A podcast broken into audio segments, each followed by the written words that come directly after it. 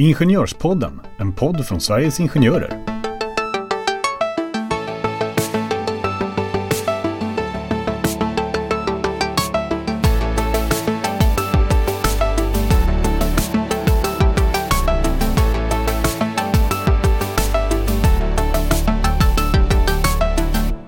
Är all orättvis behandling diskriminering?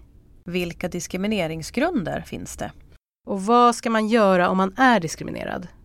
Vad har egentligen arbetsgivaren för ansvar? Det här avsnittet kommer handla om diskriminering och eh, nu kör vi!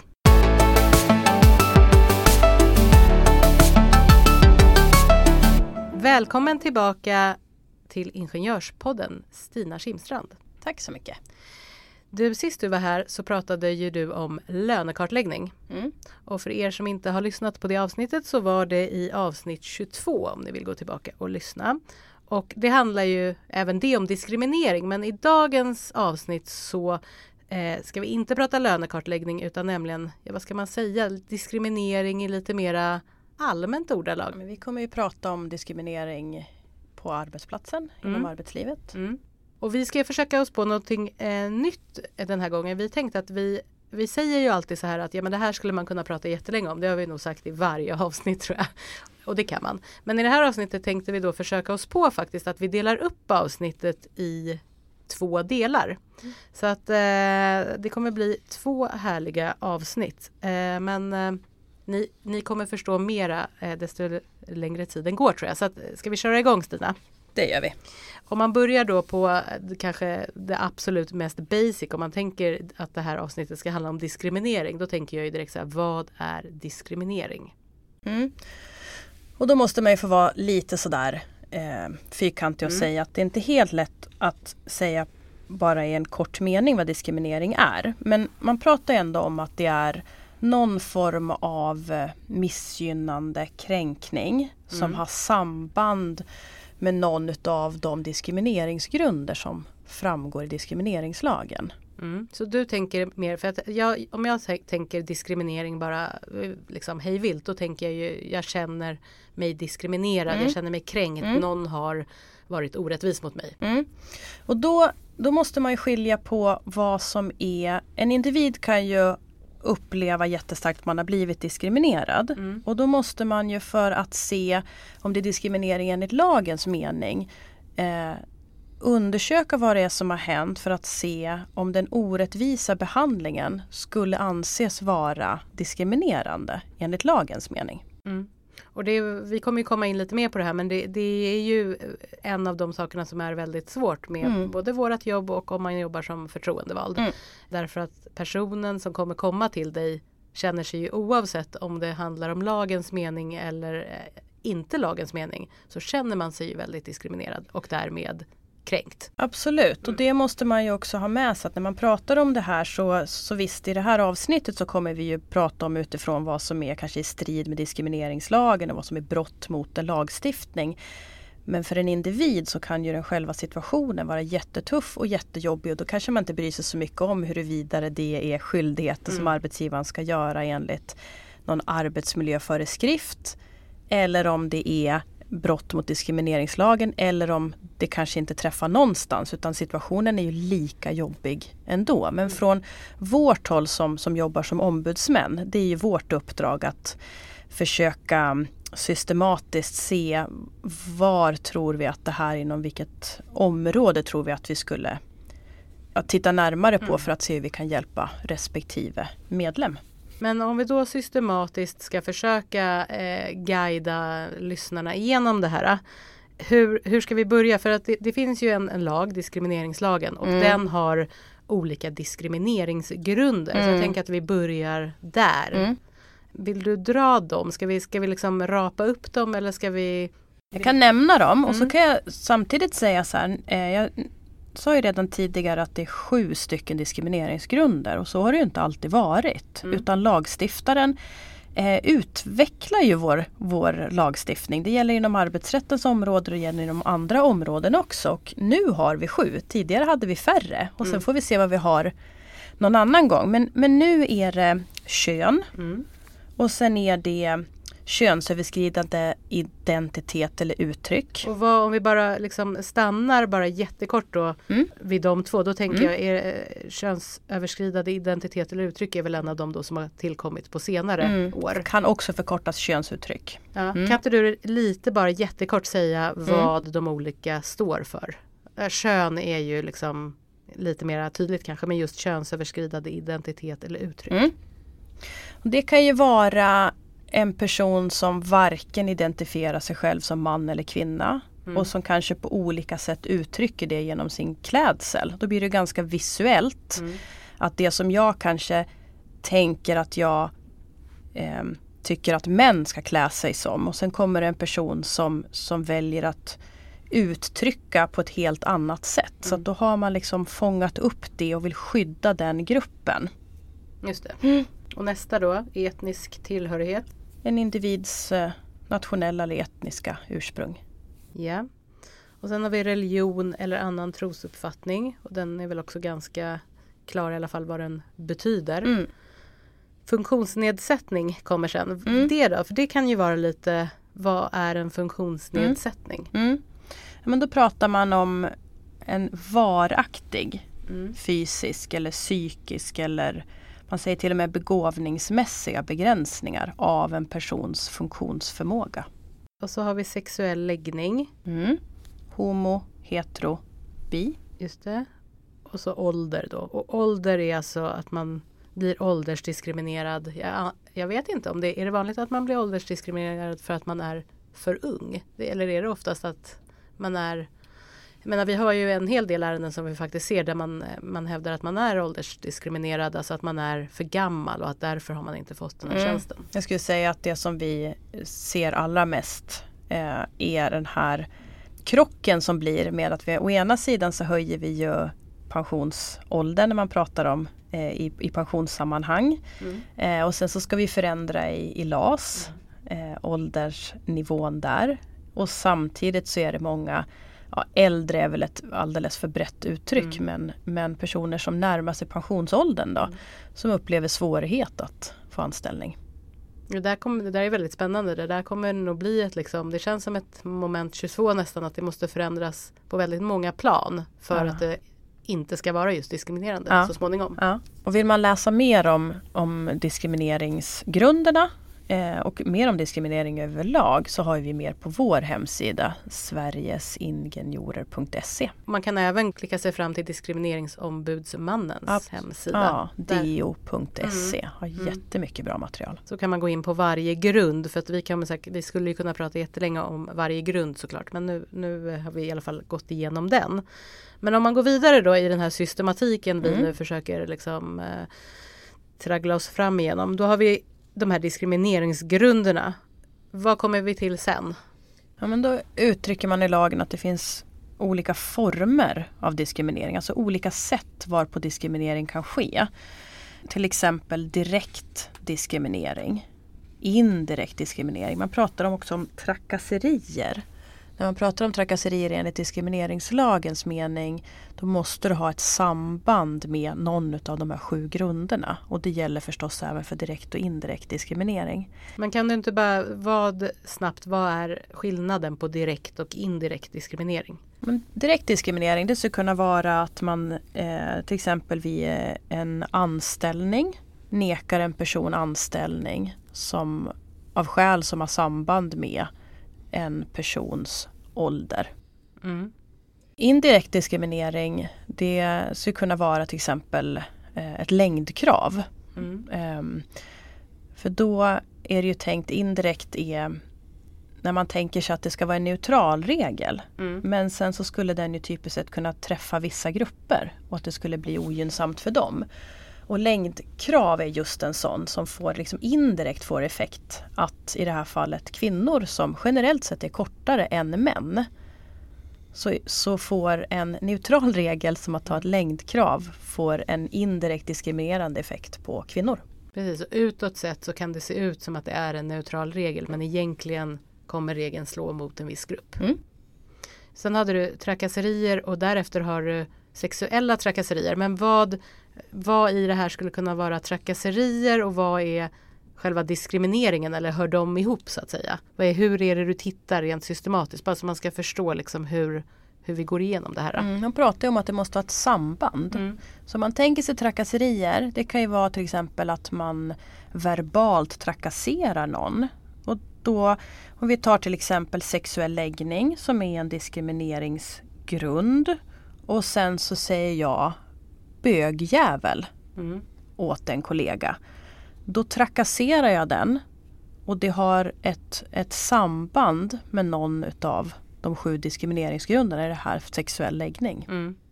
Men om man jämför till exempel med personer som är vegetarianer. Att vara vegetarian det är ju inte en skyddad diskrimineringsgrund. Om man inte pratar att man av religiösa skäl har valt att inte äta någonting. Mm. Utan man, man är bara eh, Moraliska man är- eller? Ja, vilka Ja, skäl som det är. Men det, ja, liksom. det har Mm. ingenting med, med någon eh, religiös åskådning att göra. Då kan jag inte säga att jag blir diskriminerad enligt lagens mening för att det inte finns ett vegetariskt alternativ på den konferensen som jag är på till exempel. Det här är ju väldigt intressant eftersom du, du pratar om dig själv nu också. Ja. Har du känt dig då diskriminerad? För att jag tänker att nu för tiden så finns det ju nästan alltid vegetariska alternativ. Ja, jag skulle Men säga för 20 år sedan liksom. jag har nog upplevt ett visst mått av trångsynthet men jag kan ju inte få det till att det är diskriminering. Nej. Och sen utöver, eh, då har vi pratat om direkt diskriminering, vi har pratat om indirekt diskriminering och vi har pratat om trakasserier och sen så finns det ju även sexuella trakasserier, det tror jag många har hört om. Mm. Eh, och, och det krävs faktiskt inte en koppling till någon av de här sju grunderna, så den särskiljer sig lite grann. Men när man tittar på sexuella trakasserier eh, som ju kan vara både mellan två kvinnor eller mellan en kvinna och en man eller en man eller en kvinna så krävs det inte att det är ett samband med någon av diskrimineringsgrunderna eller ens diskrimineringsgrunden kön utan där pratar man att det är ett uppträdande av sexuell natur som kränker någons värdighet. Så där har man ett lite annorlunda sätt att se på det. Mm. Och, och det här är ju någonting som har pratats ganska mycket om, inte minst sen vi hade eh, all uppmärksamhet från metoo och, och övriga effekter av det efteråt. Hur man har pratat om det här på ett helt annat sätt. Att kränkningar av sexuell natur kan ju bara vara verbala och de kan vara fysiska och på många olika sätt. Så att då är det själva liksom, uppträdandet. Mm. Är det upplevelsen också då? För det, blir, det kan ju bli, vara svårt det där. Är det upplevelsen hur jag upplever det? Eller är det att man ska förstå att det har varit? Ja, man måste ju börja med förstås om det är en person som känner sig sexuellt trakasserad känner sig oftast väldigt kränkt. Och då pratar man om att den som gör det måste ha insikt i Mm. att den andra personen upplever det så. Om inte det är helt, Helt uppenbart uppenbart. och självklart. Och det här är ju det som är utmanande med diskriminering. Därför att för individen så är ju känslan oftast väldigt stark. Mm. Man har varit med om en situation som är, är väldigt kränkande.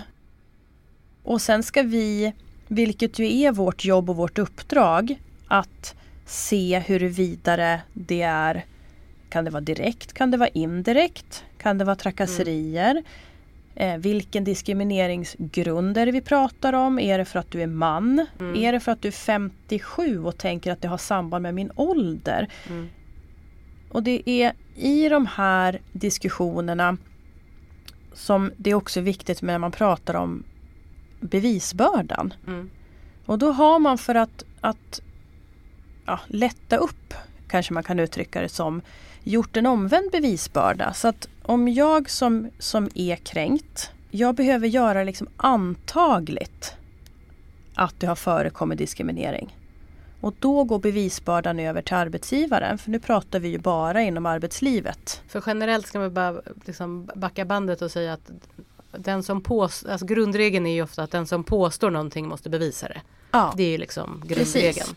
Och i de här fallen då som du säger för att lätta upp det här i de här äh, situationerna mm. så är den omvänd så att den Mm. går tillbaka på exempelvis då arbetsgivaren. Men det krävs ju mer därtill Mm. än att jag säger jag är diskriminerad, nu måste ni motbevisa det. Ja. Utan vi måste ju fortfarande göra det antagligt Mm. att anledningen till att eh, den här personen inte fick det här jobbet har att göra med personens ålder. Och då hör man ju själv att det kan ju vara ganska svårt i vissa mm. situationer. Hur ska jag göra det sannolikt att det var det som var anledningen? Och då finns det ju också sådana rättsfall, för det är, just, det är dit vi går för att få liksom vägledning. Hur hanterade man den här situationen? Dömde domstolen det som diskriminerande eller inte? Och då kan det ju vara så att man kanske utlyser en tjänst, man ska rekrytera till den och sen kommer en person, eller en person ansöker om den tjänsten som kanske är gravid säger vi. Mm. Är man gravid eh, så är det diskrimineringsgrunden kön som, som då är utifrån den grunden som man i så fall skulle bli diskriminerad. Då finns det ett sådant rättsfall där eh, personen som sökte jobbet fick inte det. Mm. Och den personen var gravid. Och även om arbetsgivaren kunde visa på många andra anledningar kring varför man valde att inte rekrytera den så hade man inte till fullo visat att det inte fanns något samband. Och då räckte det. Så att Finns det fortfarande kvar att man har gjort det antagligt och man kanske säger vi drar in tjänsten eller eh, vi har upptäckt ett annat behov eller hur man nu väljer att, mm. Att förändra. Så i, i, i, den situationen så, så uttryckte domstolen just så att mm. där hade man inte till fullo vi, kan vi inte bara också, eh, ja kan vi inte bara säga också för det, det ska vi få in att, eh, för nu har vi nämnt det några gånger men diskrimineringsgrunderna här gäller ju även vid, som du sa, rekrytering. Så det är inte bara att man är, mm. är anställd utan även mm. innan man har blivit anställd. Precis, och till och med så när man gör en förfrågan mm. om ett arbete. Så just i rekryteringssituationer och då kan man ju tänka så här att lagstiftaren försöker ju oftast skydda där det finns som mest behov. Mm. Eh, och då är det typiskt sett så vid rekrytering eh, innan man är på arbetsplatsen. Men vilka är det då, om man, om man liksom bara grottar lite mer i det, vilka är det som skyddas av diskrimineringsförbuden? Har det någon betydelse vem som trakasserar dig till exempel? Är det, om det ska alltid vara chefen, är det en kollega? Och då återigen så kan man liksom göra nästan som en scenarioanalys mm. och tänka Skulle diskriminering kunna uppstå mellan två kollegor? Ja, det skulle det. Mm. Och alltså så har man också skyldighet gentemot arbetsgivaren. Då pratar man om att arbetsgivaren har en utredningsskyldighet. Så diskrimineringsförbudet som vi pratar om det är ju när en arbetsgivare diskriminerar någon som gör en förfrågan om ett arbete eller mm. under rekryteringsprocess eller en person som är anställd mm. inom området arbetslivet. Det mm. finns ju andra områden som diskrimineringslagen täcker. Men mm. vi Min fråga är, för att jag det. vet att den kommer upp ofta, är att om jag blir, eh, diskriminer jag blir diskriminerad av en kollega till mig. Mm. Faller det under diskrimineringsgrunderna och kan man gå vidare i det här systemet som vi nu pratar om? Då skulle man eh, i den situationen då skulle arbetsgivaren ha en utredningsskyldighet. Och då måste man ju också, ska vi väl säga, alltså för att arbetsgivaren ska kunna utreda mm. det här så måste ju arbetsgivaren också bli varse. Man måste om, få kännedom. Ja, ja, måste få kännedom om vad det är som försiggår. Mm. Vilket jag vet också är ett problem. Eh, för att eh, om man känner sig diskriminerad och kränkt så kanske man inte alltid går och säger det till sin Nej. chef till exempel. Precis, så att, så att um, det är tuffa situationer och det är svåra frågor och det kräver ganska mycket underlag och systematik mm. för att um, i den situation som har uppstått försöka reda i um, om man pratar mellan arbetsgivare och arbetstagare, det är då man är inne på de här direkt och mm. Delarna. Och är det mellan kollegor så kan ju också sådana situationer uppstå som, som ja, till exempel att man trakasserar. Ja. ja. Och då har ju arbetsgivaren också skyldighet att utreda och framförallt att få de här trakasserierna att uppstå. Mm. Och det har ju varit flera sådana situationer som jag tror många har hört om när det just gäller sexuella trakasserier. Men Stina, då har vi gått igenom eh, i alla fall en del av den här systematiken. Men om man då kommer fram till någonstans att det är diskriminering efter att du som ombudsman eller förtroendevald har tittat lite mer på just grunderna och förbuden och så vidare. Hur, hur går vi tillväga då? Vad gör vi? Mm. Det första jag vill säga där det är ju att den person som är medlem i ett fackförbund ska ju vända sig till i första hand sina lokalt förtroendevalda. Mm. Och saknas det så vänder man sig till, till eh, sitt cent- centrala förbund. Mm. Hur jag ska uttrycka det. Eh, den som inte är fackligt ansluten den vänder sig till diskrimineringsombudsmannen. Så att vänder sig en av våra medlemmar till DO då kommer de avsluta det ärendet. Mm.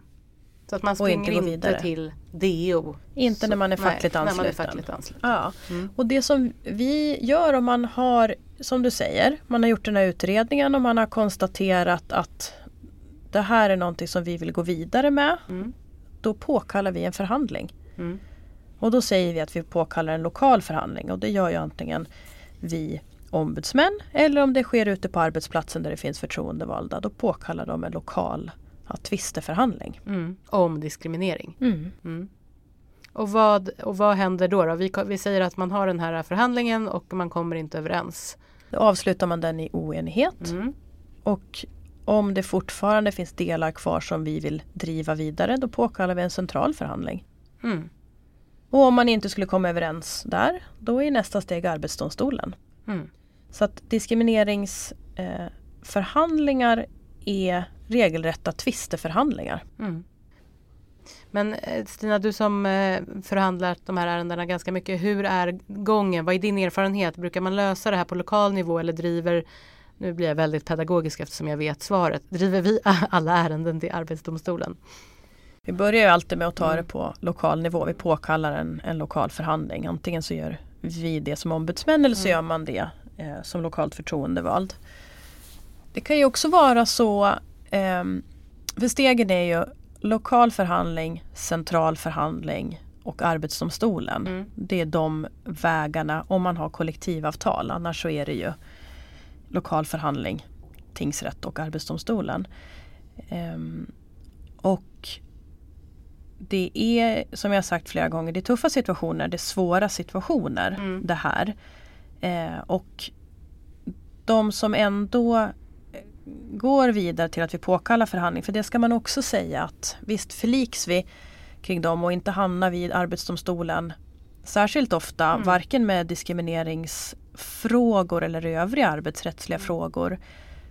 Men här i synnerhet så finns det ju ett, ett, ett mörkertal med personer som på olika sätt har blivit diskriminerade oavsett om det är i form av sexuella trakasserier eller trakasserier eller de olika sätten som vi har pratat om. Som känner att det här är, det här är för jobbigt. Mm. Och kanske också med viss fog känner, jag vet inte om det blir bättre. Men om det är så att man förliks då till exempel eh, då får man en påse pengar eller eh, om man har gått hela vägen till domstol så är det diskrimineringsersättning. Och det kommer ju inte kanske hjälpa den här personen att få ett jobb såklart. För den personen kommer inte att få det jobbet ändå om man har sökt och i rekryteringsprocessen blivit bortvald och det har varit diskriminerande. Ja precis så är det ju. Men om man är på arbetsplatsen, man är redan anställd Mm. och har blivit diskriminerad och du har en lokal förhandling och ni förliks. Mm. Får du någonting mera som anställd än en påse pengar? Ja men jag tror att för en del så innebär det också en upprättelse. Att man kan faktiskt konstatera att arbetsgivaren gjorde fel. Mm. Det är inte alltid arbetsgivaren ber om ursäkt. Många kan ju vilja ha liksom en offentlig ursäkt och, och det kan vi väl konstatera eh, som ombudsmän som har förhandlat mycket att det är sällan som det uppstår. Men någon form av upprättelse att, att det som hände var fel eller Mm. inte okej. Och förhoppningsvis tänker jag att det kan leda till att den arbetsgivaren gör på ett annat sätt nästa gång. Mm. Alltså att inte andra ska behöva uppleva samma situation. Men Stina, eh, eftersom det är så här att man generellt, nu låter ju det väldigt hårt, men det man får om man då får den här upprättelsen, det är ju en påse pengar. Eh, är det värt det att driva den här processen? För att är det så att du är i ett rekryteringsförfarande så får du inte jobbet tillbaka. Och det är klart att upprättelsen är ju någonting i sig. Men troligtvis kommer du inte få en ursäkt heller. Och det här skiljer sig nog åt för individer vem som, som orkar eh, lyfta det här och vända sig till sitt fackförbund. Från Sveriges Ingenjörers håll då vill ju vi att alla personer som upplever att de har blivit trakasserade, att de har blivit eh, ja, men kränkta på något sätt och, och eh, själv känner att det har någon diskriminerande med, med diskriminering att göra vill ju vi att de ska i första hand vända sig till sina lokalt förtroendevalda och om de saknas vända mm. sig till, till oss centralt och sen får man ju ha en dialog tillsammans med den personen. Det kanske räcker med för vissa att, att höra att det där är inte i linje med hur det är tänkt att fungera, fungera i en rekryteringsprocess. Och så kanske man känner att då ska jag ha med mig det till nästa gång. Och medan andra känner nu vill jag förändra och göra någonting och, och, nu känner jag att nu har jag upplevt samma situation flera gånger. Och då får man börja titta på den specifika situationen och se vad det är. Men, men det, är inte, det är inte upp till oss ombudsmän huruvida man ska orka eller inte orka. Men jag tycker man ska börja med åtminstone vända sig till sin fackliga representant och lyfta upp vad det är som har hänt. Och mm. så får man liksom hantera det utifrån det och se Tror vi att det går att göra det antagligt? Att det har samband med någon av diskrimineringsgrunderna eller verkar det här vara mer åt mobbinghållet så att vi är inne på arbetsmiljöspåret och kränkande särbehandling? Eller ja, är det kanske någonting annat? Det kan ju vara bra att, att få, få stöd från oss som ju jobbar med arbetsrätt hela tiden och kanske få hjälp att kategorisera eller systematisera eller få höra mm. vad finns det att göra i den här situationen så att man har ett val. Absolut. Eh, och jag tänker att vi ska prata mera, du och jag, men det ska vi göra nästa gång vi hörs. Mm. Så jag tänker att vi ska mitt i allt detta sätta ett stopp och så får vi tacka er som lyssnade och hoppas att ni tyckte det här var så pass intressant att ni även vill höra del två där vi tänker att vi fortsätter med de här diskussionerna och även går in på faktiskt arbetsgivarens ansvar lite mera och hur man ska styra upp så att man kan förhindra diskriminering framförallt. Eh, Eh, så att, tack så hemskt mycket för att ni lyssnade och tack Stina för att du var med så hörs vi igen om två veckor. Hej då!